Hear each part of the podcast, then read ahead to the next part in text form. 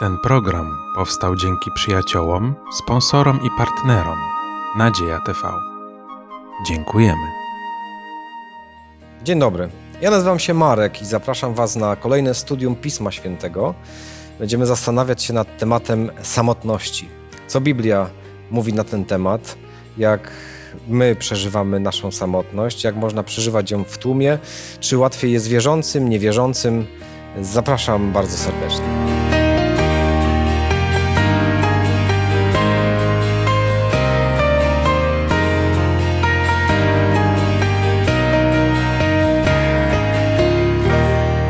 Bardzo się cieszę, że kliknęliście kolejny raz na studium Pisma Świętego z Kościoła Adwentystów w Podkowie Leśnej i ze mną w studio są dzisiaj Karolina, Małgosia i Konrad. Ponieważ studiujemy Pismo Święte, jak zawsze chcemy znaleźć jeszcze więcej, a modlitwa, nasza prośba do Boga jest do tego bardzo dobrym narzędziem. Małgosiu, poproszę Ciebie. Panie nasz i Ojcze, bardzo Ci dziękujemy za Twoje słowo, za to, że nas uczysz, że nas pocieszasz. I szczególnie dzisiaj prosimy Cię o Twojego Ducha Świętego, żebyś pomógł nam dobrze zrozumieć Twoje słowo, szczególnie dla samotnych. I spraw, proszę Panie, żeby to studium było pocieszeniem dla nas i dla wszystkich, którzy będą słuchać. I dziękujemy Ci. Amen. Amen. Samotność. A my sobie siedzimy tutaj tak przyjemnie. Czujecie się samotni? W tej chwili na pewno nie. Nie. A kiedy ostatnio czuliście się samotni? Czy pamiętacie taką chwilę? Powiem szczerze, że bardzo dawno. Może dlatego, że ja lubię samotność i lubię być sama, ale przede wszystkim dlatego, że mam rodzinę i mam szczęśliwą rodzinę.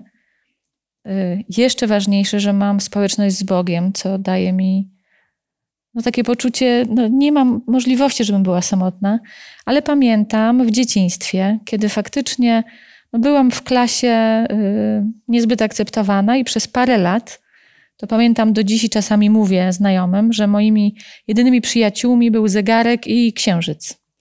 I często siadałam w oknie, opierałam się, pamiętam taki duży parking przed, mieszkaliśmy na 8. piętrze, duży parking przed oknem.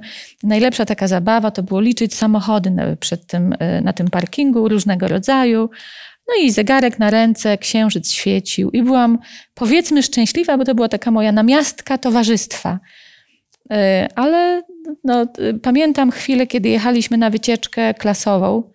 I w autobusie było po 20 parę dzieci, a ja byłam sama, nie miałam się w ogóle do kogo odezwać. Czyli wiesz, co to jest samotność, chociaż dawno jej nie przeżywałaś. Zdecydowanie tak i na pewno nie jest to miłe uczucie, szczególnie jak jest bardzo dużo ludzi dookoła nas, a my nie mamy ani jednej osoby, która jest nam przychylna i z którą możemy porozmawiać. Mhm.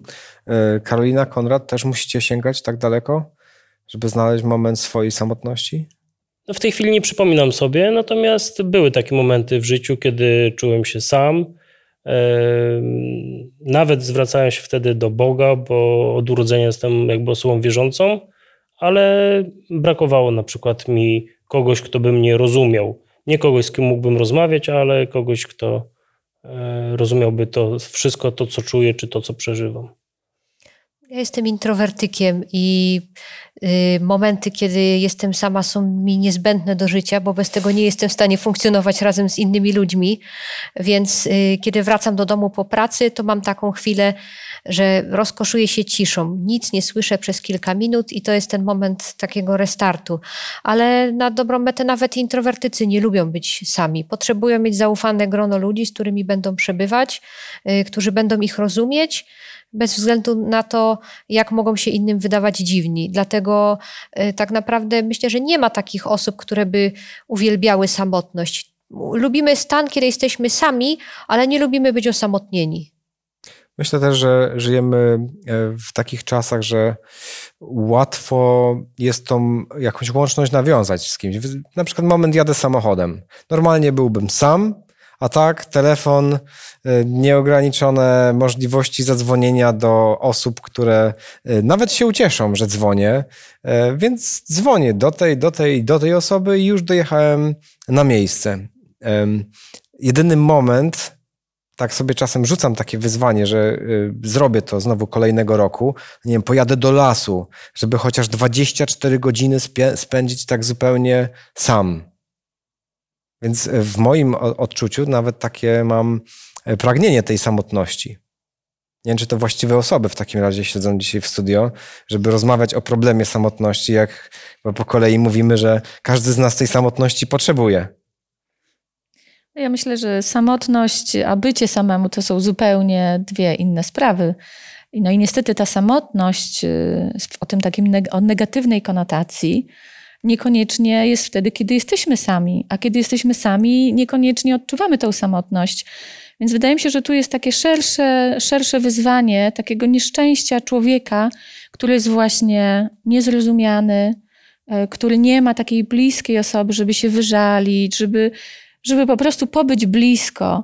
Bo to, co ty mówisz, na przykład dzwonienie do ludzi, no być może w twoim przypadku tak, ale ja znam osoby, które nigdy do nikogo nie zadzwonią, bo na przykład czują, że będą się narzucały. I to są osoby, którym strasznie trudno nawiązywać jakiekolwiek relacje. Takim osobom trzeba pomóc. Mhm. Bo trzeba takie osoby zauważyć wśród nas i trzeba do nich podejść. Więc nie każdy ma taką łatwość, pomimo tego, że ten świat jest z obecną technologią, sprzyja, ułatwia relacjom, nie każdy potrafi z tego skorzystać. To może dlatego dobrze takie osoby siedzą w studio, które nie mają z tym problemu. Być może będziemy w stanie podzielić się jakimiś naszymi spostrzeżeniami, dobre rady przekazać gdzieś tam dalej. Pomimo tych setek i tysięcy znajomych na Facebooku i w telefonie jest takie pojęcie jak samotność w tłumie. Czyli ludzie się znają, tam sobie klikają, lajki, dzwonią do siebie, pytają się, co słychać, ale tak naprawdę nie interesuje ich, co słychać u tej drugiej osoby. Jak byście skomentowali tą samotność w tłumie? Czy ona jest problemem? Mamy dużo ludzi wokół nas, współpracowników, nawet w kościele setki osób, a jednak w tym tłumie możemy czuć się samotni. Ja pamiętam taką sytuację, kiedy jako osoba około pół roku po chrzcie pojechałam do swojego rodzinnego miasta, gdzie zapewniano mnie, że tam już na mnie czekają jako nowa osoba, nawrócona. Weszłam na nabożeństwo, wyszłam i nie zamieniłam z nikim ani jednego słowa. Po prostu, no ja też wtedy przynajmniej nie miałam takiej łatwości nawiązywania relacji. Nie lubię się narzucać, a nikt nie zauważył tego, że ja weszłam jako osoba jakaś nowa. Albo potem już też tak sobie myślałam, może też wstydzili się podejść, bali się. I takich osób jak ja, jestem pewna, jest mnóstwo. I tym bardziej dlatego my, jeżeli mamy łatwość nawiązywania relacji, powinniśmy wręcz wyszukiwać takie osoby wokół siebie.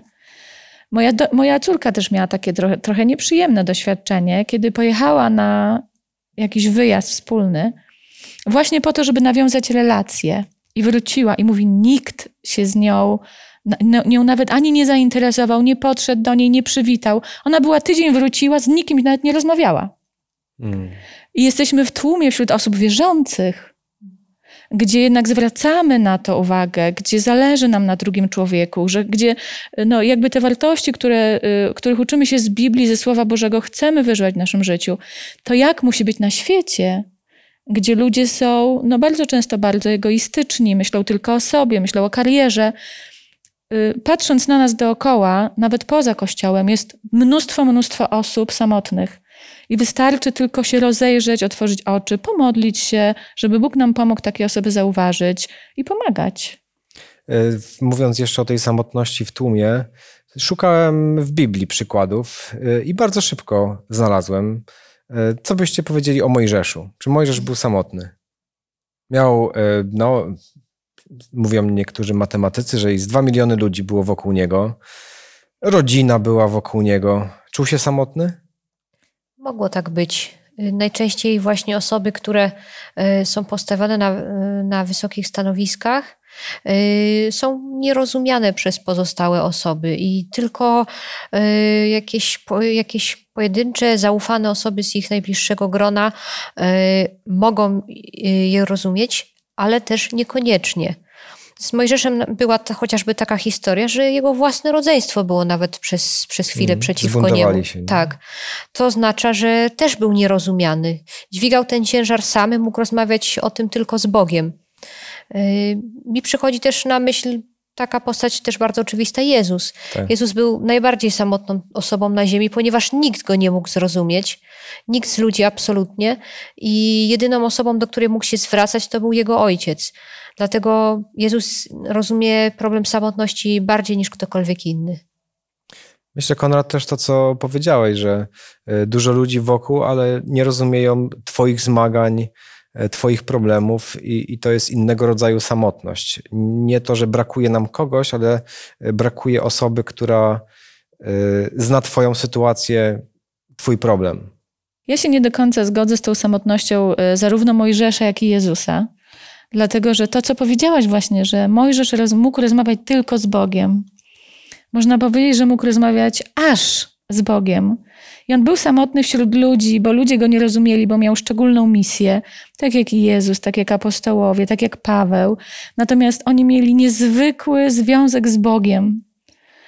I pytanie, czy faktycznie czuli się osamotnieni, mając tak bliski związek z Bogiem, bo myślę, że mając aż tak bliski związek z Bogiem, byli mniej samotni niż my nawet, którzy tej relacji bliskiej nie mają. Trudno tą skalę gdzieś tam zbudować, ale o ile lepiej jest mieć dobry kontakt z Bogiem i jeszcze z innych ludzi mieć wokół. No dobrze, zacznijmy od samego początku. Czytamy w Księdze Rodzaju, w 2 rozdziale, 18 wiersz. Potem rzekł Pan Bóg, niedobrze jest człowiekowi, gdy jest sam. Uczynię mu pomoc odpowiednią dla niego. Czy zatem ludzie nie zostali stworzeni do samotności? Zostali stworzeni do tego, żeby być z innymi? Czy patrząc na wojny, wszelkie kryzysy, które pojawiają się później, jakieś nienawiści, czy jesteście pewni, że faktycznie człowiek potrzebuje drugiego człowieka? Może lepiej, jakby tak ludzie żyli sobie sami, nie byłoby wojen wtedy. Myślę, że byłoby lepiej, ale na krótki czas, bo wszyscy byśmy umarli i nie byłoby nikogo. Więc to chyba nie jest najlepsze rozwiązanie. Na pewno nie takie rozwiązanie ma, czy zamysł, to nie jest zamysł Pana Boga, bo On po to nam dał życie, żebyśmy żyli. Co więcej, to życie zapowiada się w dość dobrej perspektywie, bo to, co obiecał Jezus, to jest odnowienie całego świata, więc mamy dla kogo żyć, po co żyć. No faktycznie wiele problemów byśmy wyeliminowali, gdybyśmy się odgrodzili jeden od drugiego, ale to nie byłoby takie życie. No dobrze, dla podtrzymania gatunku ludzie mieliby się tam kontaktowali, ale nie za bardzo, bo to powoduje wojny i problemy, kłótnie, rozwody. Może lepiej tak trochę dystansu więcej. Nie wiem, wydaje mi się, że to by przyniosło więcej szkód niż pożytku. Jednak człowiek jest istotą społeczną. Nawet jeśli lubimy samotność, to wtedy tylko, kiedy ją wybieramy sami, a nie wtedy, kiedy jesteśmy na nią skazani. Tak to do czego potrzebujemy ludzi? Czy tylko do przetrwania gatunku? Jakie u was są potrzeby takie interakcji między ludźmi, że jak spotykacie inną osobę, to od razu jest lepiej? Pierwszy zadałabym sobie pytanie, dlaczego Bóg stworzył człowieka? Dlatego, że chciał dzielić się swoją miłością. Potem tworząc tego człowieka powiedział, niedobrze jest człowiekowi, gdy jest sam, a Bóg zna nas najlepiej. Więc jeżeli Bóg twierdzi, że niedobrze jest człowiekowi, gdy jest sam, to znaczy, że faktycznie nie jest dobrze. Natomiast niestety potem na świat wszedł grzech. I grzech wprowadził to wszystko, o czym wcześniej, Marku, powiedziałeś. Wojny, walki i wszystkie tak naprawdę przestępstwo tych 10 przykazań, które Bóg ustanowił, które gdyby człowiek był w stanie zachowywać, to na ziemi byłoby szczęście. Po co Bóg dał drugą osobę Adamowi, czy nawet, może nawet nie drugą osobę, nawet tylko sprawił, że człowiek jest kompletny, jest jednością, po to, żeby dzielił się tą miłością, bo wie bardzo dobrze, że jak miłością się dzielimy, to ta miłość rośnie i to uszczęśliwia nas. I jeżeli dajemy drugiemu człowiekowi, dajemy ludziom, którzy są naokoło nas, pomagamy im, to jest coś, dzięki czemu faktycznie my jesteśmy szczęśliwsi. Mnie się wydaje, że Nie wiemy do końca, dlaczego Pan Bóg stworzył ludzi. Przynajmniej ja nie kojarzę jakichś takich tekstów z Biblii, które by mówiły, że po to Bóg stworzył ludzi. Więc tutaj byłbym ostrożny troszkę co do motywów Pana Boga, bo na pewno one były dobre, ale jakie dokładnie, to nie wiem. Natomiast pytanie, dlaczego Pan Bóg stworzył Adama z pewnym brakiem, to znaczy z potrzebą niezaspokojoną bycia z drugim człowiekiem. No i wydaje mi się, że tutaj odpowiedź jakąś znajdujemy w tym tekście z pierwszego rozdziału pierwszej Księgi Mojżesza i w wersetu 26 i 27, gdzie Pan Bóg mówi: uczyjmy człowieka na obraz nasz, podobnego do nas, niech panuje nad zwierzętami i tak dalej, i tak dalej. Czyli podobieństwo do Boga jest wyrażone między innymi w tej potrzebie bycia razem z kimś, ponieważ Bóg jest razem ze sobą, można tak powiedzieć, w trzech osobach. I Pan Bóg chciał, tak mi się wydaje, że to może być jakaś odpowiedź, też stworzyć takie stworzenia, które będą mogły ze sobą wspólnie jakby odtwarzać taką miniaturę tych relacji, które są w bóstwie pomiędzy Ojcem, Synem i Duchem Świętym. No i wydaje mi się, że jest to taki plan. Spotykając drugiego człowieka, żyjąc razem z nim, wiele się uczymy, odkrywamy prawdę o sobie i odkrywamy również prawdę o Bogu. Przecież zobaczmy, że mówiąc o Bogu, że jest Ojcem, albo nawet Bóg czasami mówi o sobie, że jest Matką, albo mówiąc, że Bóg nas kocha, tak naprawdę my czerpiemy z języka relacji ludzkich. Że tak jak nas kochali rodzice, albo tak jak nas kocha przyjaciel, czy nie wiem, żona, czy mąż, wtedy możemy w ogóle dopiero poznawać Boga, który jest bytem wyższym i w tych relacjach się zapośredniczył jakby. Czyli potrzebujemy drugiego człowieka między innymi po to, żeby poznawać Boga, doświadczać jakiejś głębi emocji. Takie dwa teksty, które ja sobie gdzieś wybrałem spośród pewnie wielu, które mówią nam o tym drugim człowieku i jego roli w naszym życiu. Księga Kaznodziei Salomona, 4 rozdział, 9 po 12 tekst. Czytam z Uwspółcześnionej Biblii Gdańskiej.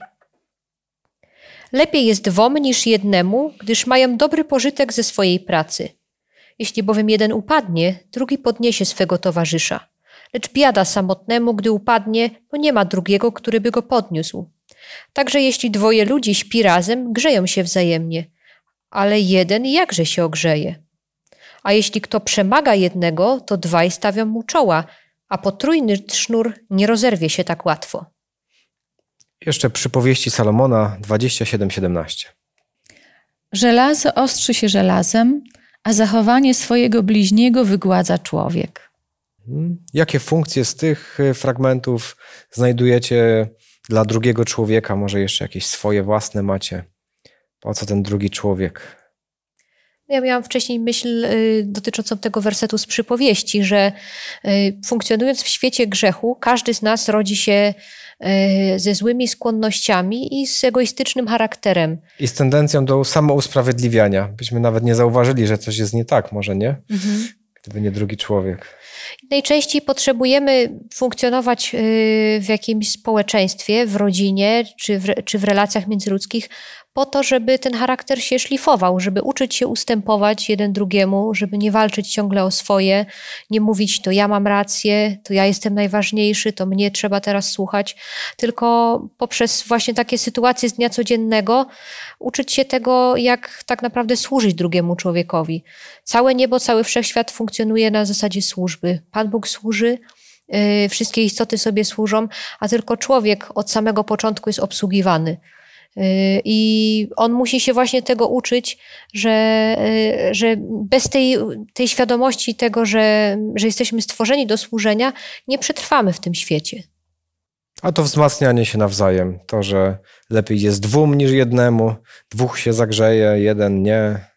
Myślę, że to jest szczególnie ważne, jeżeli przechodzimy przez jakieś doświadczenia, bo chyba każdy z nas może powiedzieć, że jeżeli przechodzimy przez jakieś ciężkie chwile, tragedie życiowe, zdecydowanie łatwiej jest, jeżeli mamy pocieszenie w drugim człowieku.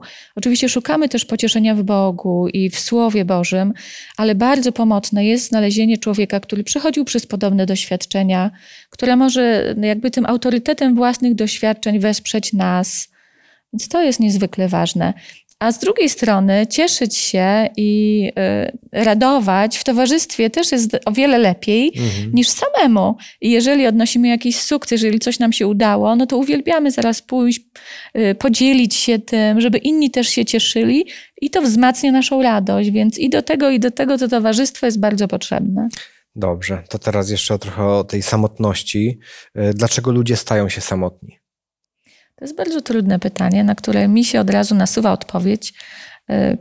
Komu zależy na tym, żeby ludzie czuli się samotni? Szatan. Pierwsze, co robi, oddziela ich od Boga. Rzuca takie problemy, żeby człowiek jakby zapomniał, że tym pierwszym pocieszycielem, który naprawdę może pomóc, jest Bóg, jest Jezus, do którego możemy się zwrócić zawsze. Jak oddzieli człowieka od Boga, to potem już jest kolejny krok, gdzie człowiek podejmuje złe decyzje na przykład, albo utwierdza się w swoim takim roszczeniowym podejściu do życia, gdzie oczekuje, że wszyscy będą pomagać, a nie nastawia się na dawanie. Jeżeli człowiek chce brać tylko, to jest też taka droga do tego, żeby być samotnym i być nieszczęśliwym. To jest zupełnie jakby naturalne doświadczenie każdego człowieka, bo wszyscy rodzą się w oddzieleniu od Boga i dopiero uczymy się, jak na nowo przywrócić tą relację, więc ona jakby domyślnie jest udziałem każdego. Ja podzieliłem sobie te powody samotności na wewnętrzne i zewnętrzne. Zewnętrzne, czyli inni ludzie, bo inni ludzie są źli, nie lubią mnie z jakiegoś powodu, i dlatego jestem samotny. Co można zrobić, jeżeli to są powody samotności? Czyli jestem wśród samych egoistów albo z jakiegoś powodu ludzie mnie nie lubią. Nie jest to moja wina. Co mogę zrobić? Powiem szczerze, że nigdy nie byłam w takiej sytuacji, oprócz dzieciństwa, ale też dziecku jest trudno ocenić tą sytuację, która jest naokoło, bo teraz jestem pewna, że to nie było tak, że nikt mnie nie lubił. To było tak, że parę osób mnie nie lubiła, a reszta się dopasowała. A mi zabrakło tej odwagi, żeby poszukać jakiejś innej osoby, równie samotnej i po prostu do niej pójść. Bo ja oczekiwałam, że ktoś podejdzie do mnie i mnie poratuje, mnie przytuli i zrobi się moją najlepszą przyjaciółką. I wydaje mi się, że to jest właśnie to, do czego szatan doprowadza, że my czujemy absolutną wrogość dookoła nas, ale to jest pozór. Ale gdyby tak było, że faktycznie ludzie wokół nas są... Nie było ani jednej przyjaznej osoby. Czy można coś zrobić jednak? Bo jakby tą drugą sferą będzie nasz problem. O tym też za chwilkę porozmawiamy. Jesteśmy w miejscu, gdzie mieszkają same snoby. Wszyscy są zapatrzeni w swoje super nowe iPhony i modne ubrania, a pojawia się jakaś tam szara myszka i nikt na nią nawet nie zwraca uwagi. Ja miałam też taką sytuację też w szkole, będąc w klasie wśród ludzi i zastanawiałam się, z czego to może wynikać, ponieważ byłam taką osobą raczej nastawioną życzliwie do innych. Chciałam im pomagać, jeżeli potrzebowali jakiejś pomocy w nauce, to nigdy nie miałam problemu, żeby komuś z tym pomóc. Uważałam się raczej za taką osobę życzliwą dla innych, a mimo wszystko czułam taki dystans i że jednak ludzie nie chcieli mieć ze mną za bardzo wiele wspólnego. I trudno mi było się z tym pogodzić, że nie mam tak naprawdę jakiejś osoby, która mogłaby być właśnie taką przyjaciółką. Starałam się szukać właśnie takich osób. Kiedy przyszła do klasy nowa dziewczyna, to byłam pierwsza, która do niej podeszła, która z nią usiadła i się z nią zaprzyjaźniła. Udało się? Tak, chociaż ona miała też swoje towarzystwo, jakieś inne towarzystwo i potem się gdzieś tam rozdzieliłyśmy, ale widziałam, że to w jakiś sposób jej tam pomogło. Starałam się też właśnie wyszukiwać takie osoby, które nie były lubiane, bo na przykład nie wyglądały tak dobrze jak pozostałe, albo były bardzo nieśmiałe, bo wiedziałam, że one też kogoś potrzebują i to było moim taką intencją, żeby te osoby właśnie jakoś tam wspomóc. Czyli nigdy nie jest tak źle, żeby było beznadziejnie i dużo zależy od tej inwencji własnej. I to chyba jest kluczem w tym problemie samotności, że nie tyle okoliczności zewnętrzne, które mogą być złe, naprawdę większość może nas nie lubić, ale jeżeli człowiek będzie szukał, to znajdzie jakąś przyjazną duszę. Co można zrobić w takim razie, jeżeli ten problem jest we mnie? Widzę, jestem samotny, jakoś tak dystans, gdzieś zagadam, nie wychodzi. Czy to można ćwiczyć, takie rzeczy? Nauczyć się nawiązywania relacji, bycia lubianym? No można ćwiczyć, tak mi się wydaje. Tylko trzeba sobie po pierwsze zdać z tego sprawę i to już jest duży przełom.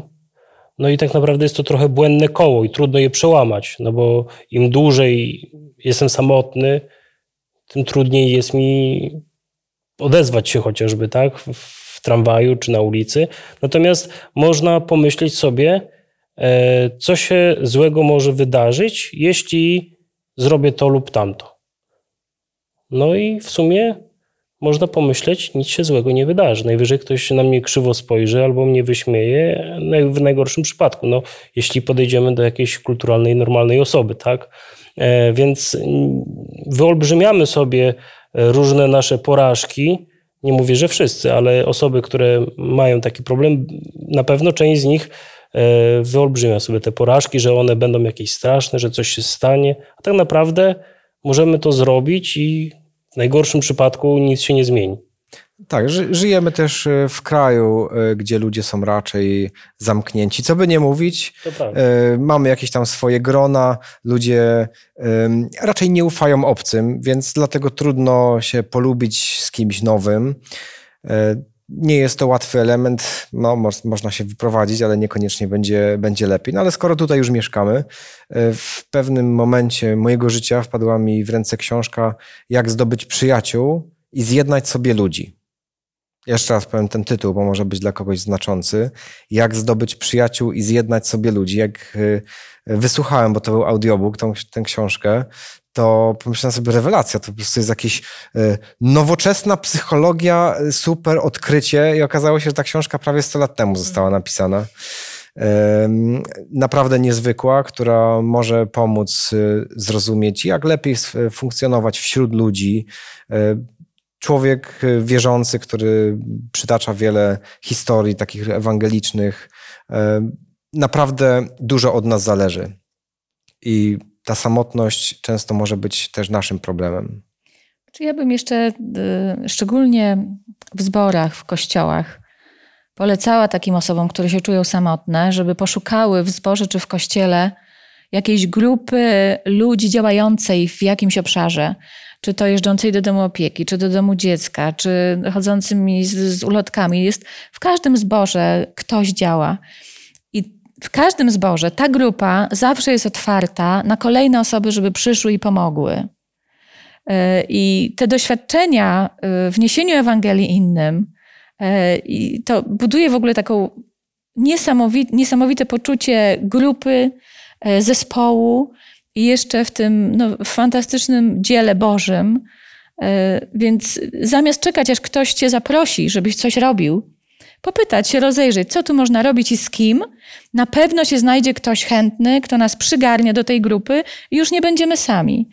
No i naprawdę podstawowa rzecz, modlitwa. Modlitwa ma taką moc i możemy prosić Boga, po pierwsze, żeby nam pokazał, co jest z naszym charakterem tak. Nie tak, bo to nie jest tak, że ludzie nie lubią fantastyczne osoby. To nie jest tak. Zawsze coś z nami jest nie tak. Albo jesteśmy aroganccy, albo jesteśmy zadufani w sobie, albo nosimy nos do góry. Nawet jeżeli nie zdajemy sobie sprawy z tego. Ja bardzo długo byłam naprawdę bardzo zarozumiała i dopiero jak mi koleżanka powiedziała, że ja to po trupach do celu, to zaczęłam się zastanawiać, to może faktycznie coś ze mną jest nie tak. Nie widzimy tego, ale Bóg nam to pokazuje przez słowo, przez doświadczenia. Więc jeżeli jesteśmy faktycznie bardzo samotni, to na kolana, z modlitwą, jeżeli mamy jakąś bliską osobę, rodzica, siostrę, brata, którzy nas najlepiej znają, pójść, zapytać się, jak myślisz, dlaczego jestem samotna i słuchać, nie dyskutować, nie wchodzić w dyskusję, tylko wysłuchać z pokorą i może Bóg przez te nasze najbliższe osoby coś nam powie. Prosić Boga, żeby nas nauczył i jak mówię, szukać grupy ludzi, działać w dziele Bożym, od tego zacząć. A jeżeli osoba jest niewierząca albo nie chce działać w dziele Bożym, poszukać takiej osoby w domach kultury. To są bardzo często we wszystkich domach kultury są najróżniejsze zajęcia, gdzie przychodzą właśnie tacy ludzie samotni I tam się nawiązują relacje, no i te grupy. Także no są różne sposoby. Trzeba wyjść ze swojej skorupki. Dużo zależy od naszej takiej własnej aktywności. Od inwencji, dokładnie. Tego spojrzenia na siebie, to bardzo dobre było. Ja myślę, że też problem samotności generowany jest przez różne zaburzenia psychiczne i wtedy w sumie trudno przełamać to błędne koło. I trudno też siebie obwiniać, bo one są czasami warunkowane społecznie. Po prostu tak się wychowaliśmy w takiej rodzinie, że... Ale Bóg wszystko przełamuje. Naprawdę, z Bogiem jest to możliwe. Ale tak jak mówisz, Konrad, nieraz musimy zdać sobie sprawę, że coś u mnie jest nie tak. No tak. No, nie wiem, co teraz powiedzieć, bo mnie trochę wybiłeś, ale zgadzam się, że Bóg to może wszystko pokonać, tylko pytanie, w jaki sposób ja się mam do tego ustosunkować, albo jakie jest moje miejsce, bo w sumie można powiedzieć, że możesz palić papierosy codziennie i Bóg cię uchroni przed rakiem płuc, tak? Ale jest pytanie, co ty możesz zrobić? Inaczej mówiąc, co Bóg chce, żebyś zrobił, żebyś zmienił to. No i teraz wydaje mi się, że trudno jest takiej osobie powiedzieć po prostu zmień to. Bo problem jest taki, że ona nie może zmienić, bo ma słabą strukturę psychiczną. Wszystko zaczyna się od świadomości, że mam problem i zaczynam szukać rozwiązania u Boga, u ludzi, u specjalistów.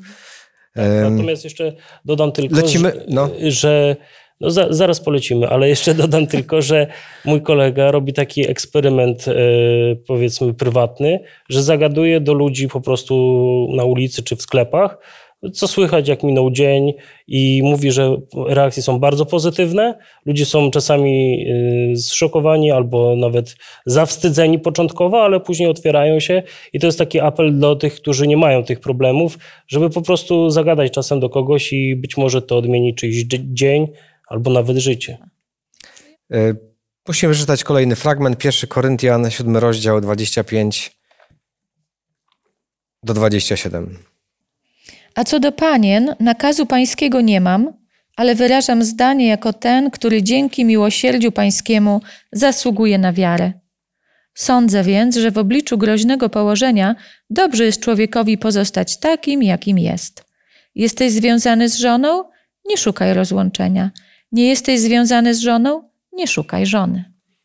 Tak, to były zawsze duże dysputy w chrześcijaństwie.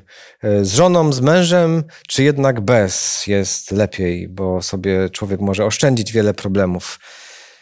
Również Pan Jezus na ten temat się wypowiada. Ewangelia Mateusza, 19 rozdział, 10-11 wiersz. Czytam z przykład Biblii Ekumenicznej. Wtedy odezwali się jego uczniowie: jeśli tak przedstawia się sprawa między mężem a żoną, to nie warto się żenić. On jednak im odpowiedział: nie wszyscy to rozumieją, ale tylko ci, którym jest dane. No właśnie, Pan Jezus powiedział, uczniowie tak nawet to trochę zrozumieli, apostoł Paweł rozumiał to bardzo dobrze, a jak to jest w dzisiejszym chrześcijaństwie? Czy ten model męża i żony, ten na samym początku jest aktualny, czy jednak to, co czytamy w Nowym Testamencie? No patrząc na statystyki, to niestety to, co w Nowym Testamencie, albo jeszcze wiele, wiele razy gorzej, dlatego że mamy bardzo dużo rozwodów. Te rozwody są już traktowane jako coś absolutnie normalnego. Ludzie się żenią, wychodzą za mąż, rozwodzą po kilka razy. No tak, ale to jakby to nie mowa tyle o rozwodach, tylko wyraz tego, że ludzie nie byli posłuszni tym fragmentom. Mówili, zrobimy po swojemu, a jednak apostoł Paweł miał rację, żeby się nie żenić i nie brać sobie mężów. Nie byłoby tych problemów, rozwodów by nie było. Na pewno nie należy wychodzić z założenia, że każdy powinien się żenić czy wychodzić za mąż. Nie powinno to być brane jako jakiś automat czy zasada. To powinniśmy się zastanowić i rozważyć te kwestie na pewno. Myślę, że też Paweł napisał, czego nie czytaliśmy, że jeśli ktoś miałby pokusę na tle seksualnym, to powinien się żenić czy wychodzić za mąż, żeby po prostu w naturalny i zgodny z Pismem Świętym i Bożym zamysłem sposób zaspokajać te potrzeby.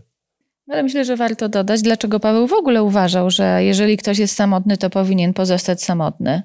dlatego, żeby służyć Bogu w dziele Bożym, być poświęcony tylko Bogu, skupić się na tej pracy, żeby go te ziemskie problemy, które się pojawiają w momencie, jak mamy męża, żonę i rodzinę, go nie zniechęcały, czy jakby nie odwracały jego uwagi.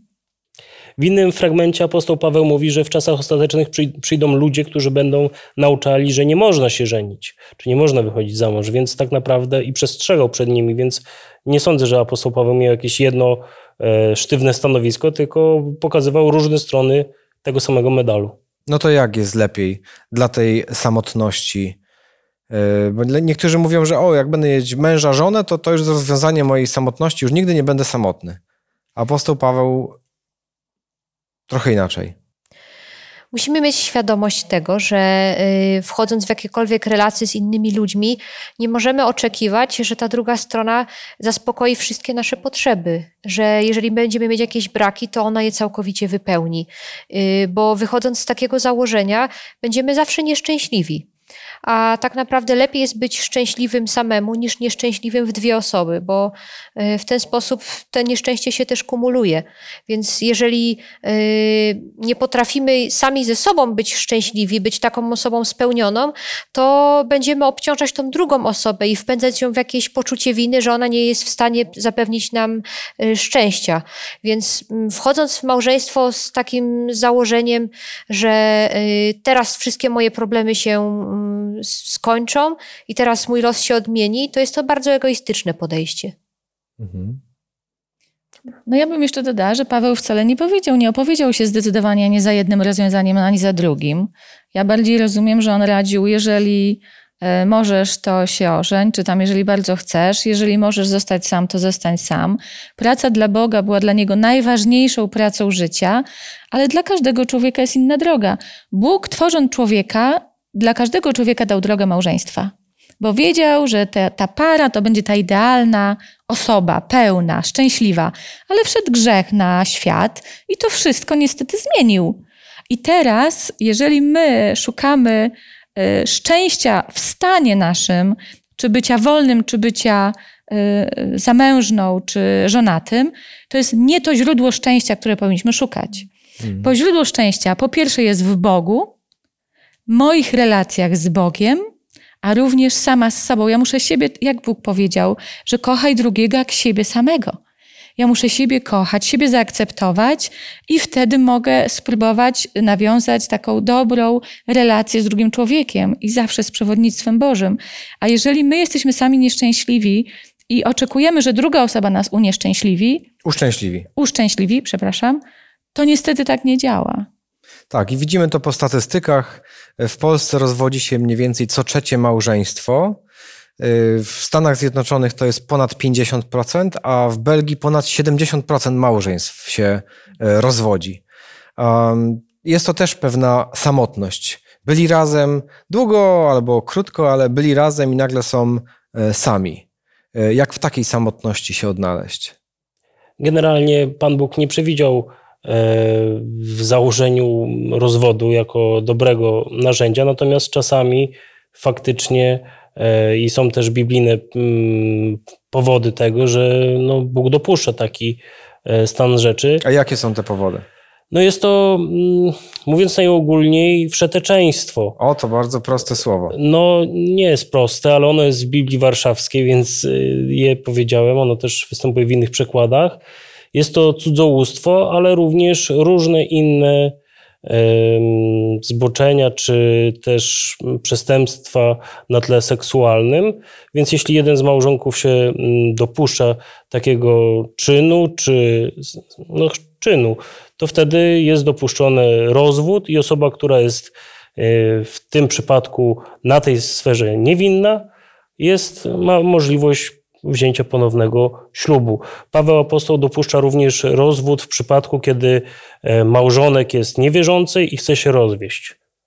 Też taki przypadek jest dopuszczalny.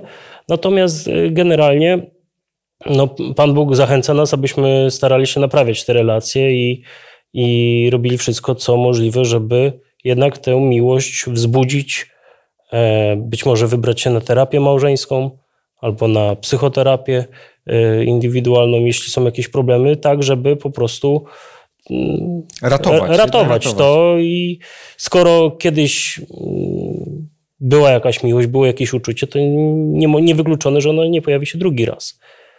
I warto o to zawalczyć na pewno. Ja myślę, że mamy ważną bardzo rolę jako nawet obserwatorzy albo znajomi takich osób. Ja jestem już wiele lat po ślubie i mam bardzo kochającego męża i bardzo szczęśliwe małżeństwo w mojej ocenie. Natomiast mam bliską osobę, która była tak na pograniczu rozwodu, już myślała o rozwodzie. I co jest niezwykle negatywne, to to, że jeżeli coś się zaczyna źle dziać w małżeństwie, to znajomi jednej i drugiej osoby zawsze biorą stronę tej osoby. I zawsze jeszcze jakby pokładają w niej takie, znaczy utwierdzają ją w masz tym... rację. Masz rację, on jest zły, on powinien się naprawić, to jego wina i tak dalej. Natomiast nigdy tak nie powinniśmy robić. My powinniśmy dążyć do tego, żeby te osoby spróbować...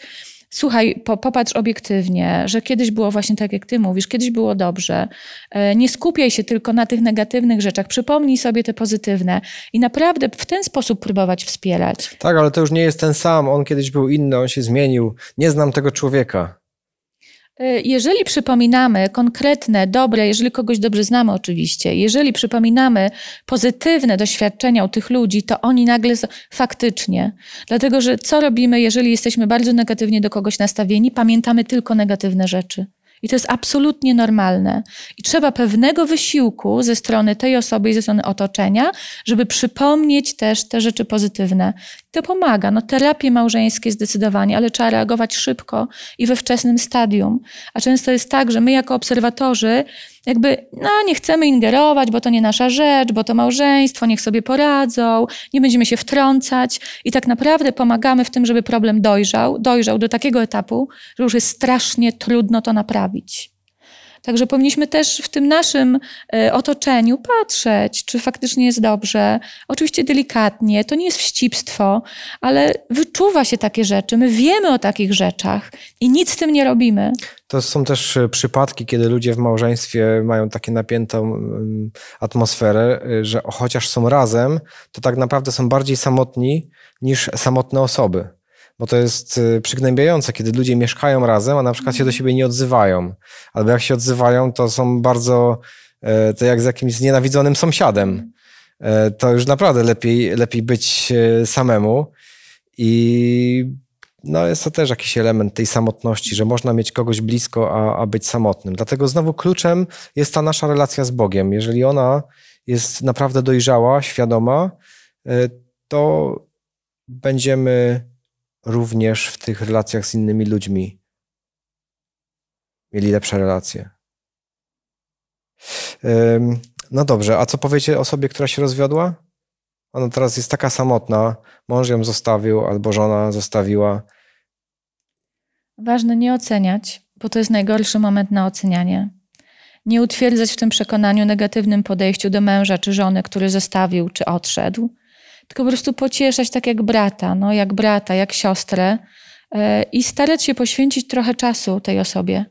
To nie jest proste, bo taka osoba na ogół ma jakiś stan depresyjny. Gdzieś próbować ją może wyciągnąć, gdzieś na jakąś wycieczkę, na wyjście, do kina, do muzeum i tak dalej, żeby jej myśli zająć czymś innym, wspólnie czytać Biblię, wspólnie się modlić. Czyli jakbyśmy my chcieli, żeby ktoś do nas podszedł w momencie, jak przeżywamy trudne chwile. A to jest rozwód jest tragedią zawsze. Rozwód jest taką tragedią, że kiedy na skali próbowano to jakoś pokazać, to jest na tym samym poziomie stresu i zmiany życia jak śmierć bliskiej osoby. I moglibyśmy to gdzieś przyrównać, bo była ich dwójka i nagle zostaje jedno.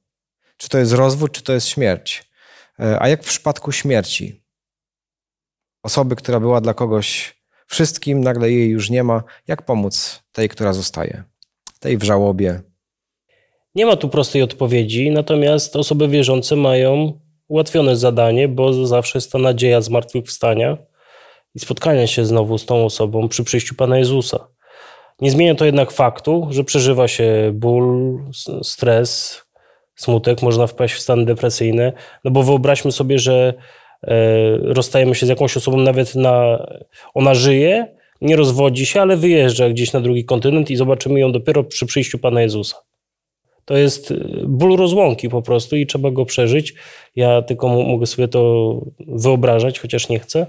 Natomiast nie wiem. Konrad, ale tak jak mówisz teraz, i brzmi to bardzo dobrze dla osoby wierzącej, ale my w ten sposób nie komunikujemy. Widząc kogoś mówimy, widzę, że jesteś smutny i smutna, nie martw się, zmartwychwstanie jest rozwiązaniem wszystkiego. Tego akurat nie miałem na myśli, żeby coś takiego powiedzieć, tylko mówię, że tak jest po prostu. Że... Ale czy możemy coś pomóc, powiedzieć, widzimy taką osobę, widzimy smutek nawet w jej oczach? Pan Jezus powiedział, żeby płakać z płaczącymi i cieszyć się z radującymi się, więc możemy po prostu być z tą osobą, dostosować się jakoś do jej aktualnego stanu, nie szukać na siłę dla niej pocieszenia, po prostu trzeba przejść żałobę i można spróbować w jakiś sposób przejść ten okres z tą osobą, jeżeli ją znamy, jeżeli to nie będzie sztuczne, bo nie ma co na siłę do kogoś, kogo nie znamy, słuchaj, słyszałem, że małżonek ci zmarł, chcę być z tobą teraz w tych dniach, czy coś w tym stylu. Myślę, że bardzo kluczowe jest lubić ludzi. Jeżeli ja podchodzę do kogoś i ta osoba tak odbiera, że ja to robię z prawdziwej życzliwości, nie dlatego, że mam jakąś funkcję w kościele, nie że ze współczucia, tylko po prostu lubię kogoś. I tak jak powiedziałeś, Konrad, wydaje mi się to bardzo, bardzo cenne. Niekoniecznie musimy przychodzić od razu z radami. Zacznij biegać, to ci pomoże, czy inne rady, które możemy komuś przynieść. Tylko po prostu zapytać się, słuchaj, chodź się umówimy, posiedzimy, pogadamy. I nastawić się na słuchanie. Myślę, że to jest też takim dobrym elementem rozwiązywania samotności, żeby posłuchać, co tam u drugiej osoby słychać. Ja ostatnio miałam taką okazję rozmawiać z osobą, której parę lat temu zmarła bardzo bliska osoba i cały czas to przeżywa. I widzę, że przynajmniej ta osoba bardzo lubiła opowiadać o tej osobie, pokazywać zdjęcia. I czasami samo to, że poświęcimy ten czas cierpliwie, okażemy cierpliwość, zainteresowanie, czyli pomożemy tej osobie przeżyć jeszcze te fajne chwile, poprzypominać sobie ten czas, tak jak mówisz, zadedykować czas i wtedy osoba wyczuje, że jesteśmy faktycznie, że mamy tę empatię, wykazujemy tę empatię i to pomaga. Bycie z kimś tylko. Jeszcze mamy jedną sferę samotności do omówienia. Osoba, która się nawraca i nagle jest samotna w swoim domu. Ja na przykład, kiedy się nawróciłem, będąc wcześniej łobuzem, to jest takie moje łagodne określenie, jak to było wcześniej, to mi w domu powiedzieli, lepszy taki drań jak był, niż ten jakiś taki nie nasz. Ja sobie zawsze jakoś radziłem ze znalezieniem towarzystwa, tak jak wcześniej złego, tak później dobrego. Natomiast jest to poważny kryzys w życiu człowieka, gdzie zmienia się jego sposób myślenia. W jego domu przestaje być rozumiany, akceptowany nawet. Również większość starych znajomych. Do kościoła daleko, jak taka osoba może sobie poradzić? Może kliknąć studium Pisma Świętego z Podkowy Leśnej, ale jednak nie zastąpi to kontaktu z drugim człowiekiem. Ja też znam takie właśnie osoby, które pojawiły się w kościele i są nieakceptowane gdzieś w swoim środowisku, bo mieszkają w społeczeństwie, które jest bardzo negatywnie nastawione do osób, które zmieniły wyznanie. I takie osoby czują się osamotnione właśnie z tego względu, że ich ludzie nie rozumieją. I rozmawiam z takimi osobami też, jeżeli one się do mnie zwracają. Zachęcam do tego, żeby szukały znajomych właśnie w szerszym gronie, żeby nie koncentrowały się tylko na jakiejś jednej osobie z kościoła, ale też, żeby poszerzały swoje kręgi zainteresowań, a może też same znalazły jakieś osoby dookoła, które jeszcze nie znają Jezusa i zachęciły ich do tego, żeby razem gdzieś poszukiwać Chrystusa bardziej, poznawać bardziej. To na pewno zmobilizuje do tego, żeby się gdzieś tam właśnie odnaleźć w tym. Myślę, że warto powiedzieć takiej osobie, że przeważnie taka niechęć przychodzi z czasem i że to trzeba po prostu przetrwać. Nie mówię, że zawsze, ale w kilku przypadkach, które znam, tak po prostu było. Na początku niechęć, przykre słowa, kłótnie, a z czasem rodzina zauważa, że wcale ci Adwentyści Dnia Siódmego, czy jakieś inne wyznanie, na które ktoś akurat przekonwertował, no wcale nie jest czymś złym, czymś gorszym. Tylko... Poczekaj 20 lat, to przejdzie. Nie, no to przeważnie chyba szybciej przychodzi. Nie mówię, że zawsze, ale w tych przypadkach, które ja znam, no to trwało to pewnie kilka miesięcy, tak? Był to pewnie ciężki czas, ale on mijał. Natomiast taka rada też, że nie należy być takim fighterem, czyli na siłę zwalczać czyjeś poglądy, bo przeważnie to ma miejsce, kiedy ktoś się nawraca, czy zaczyna czytać Biblię, dostrzega błędy wcześniejszych swoich wierzeń i teraz na siłę zaczyna tak w cudzysłowie ewangelizować swoją rodzinę, swoich przyjaciół, to oni po prostu czują się atakowani, nie dosyć, że zmienił wyznanie, to jeszcze nas tutaj chce zmieniać na swoją religię. Tak, więc to nie ma sensu przeważnie.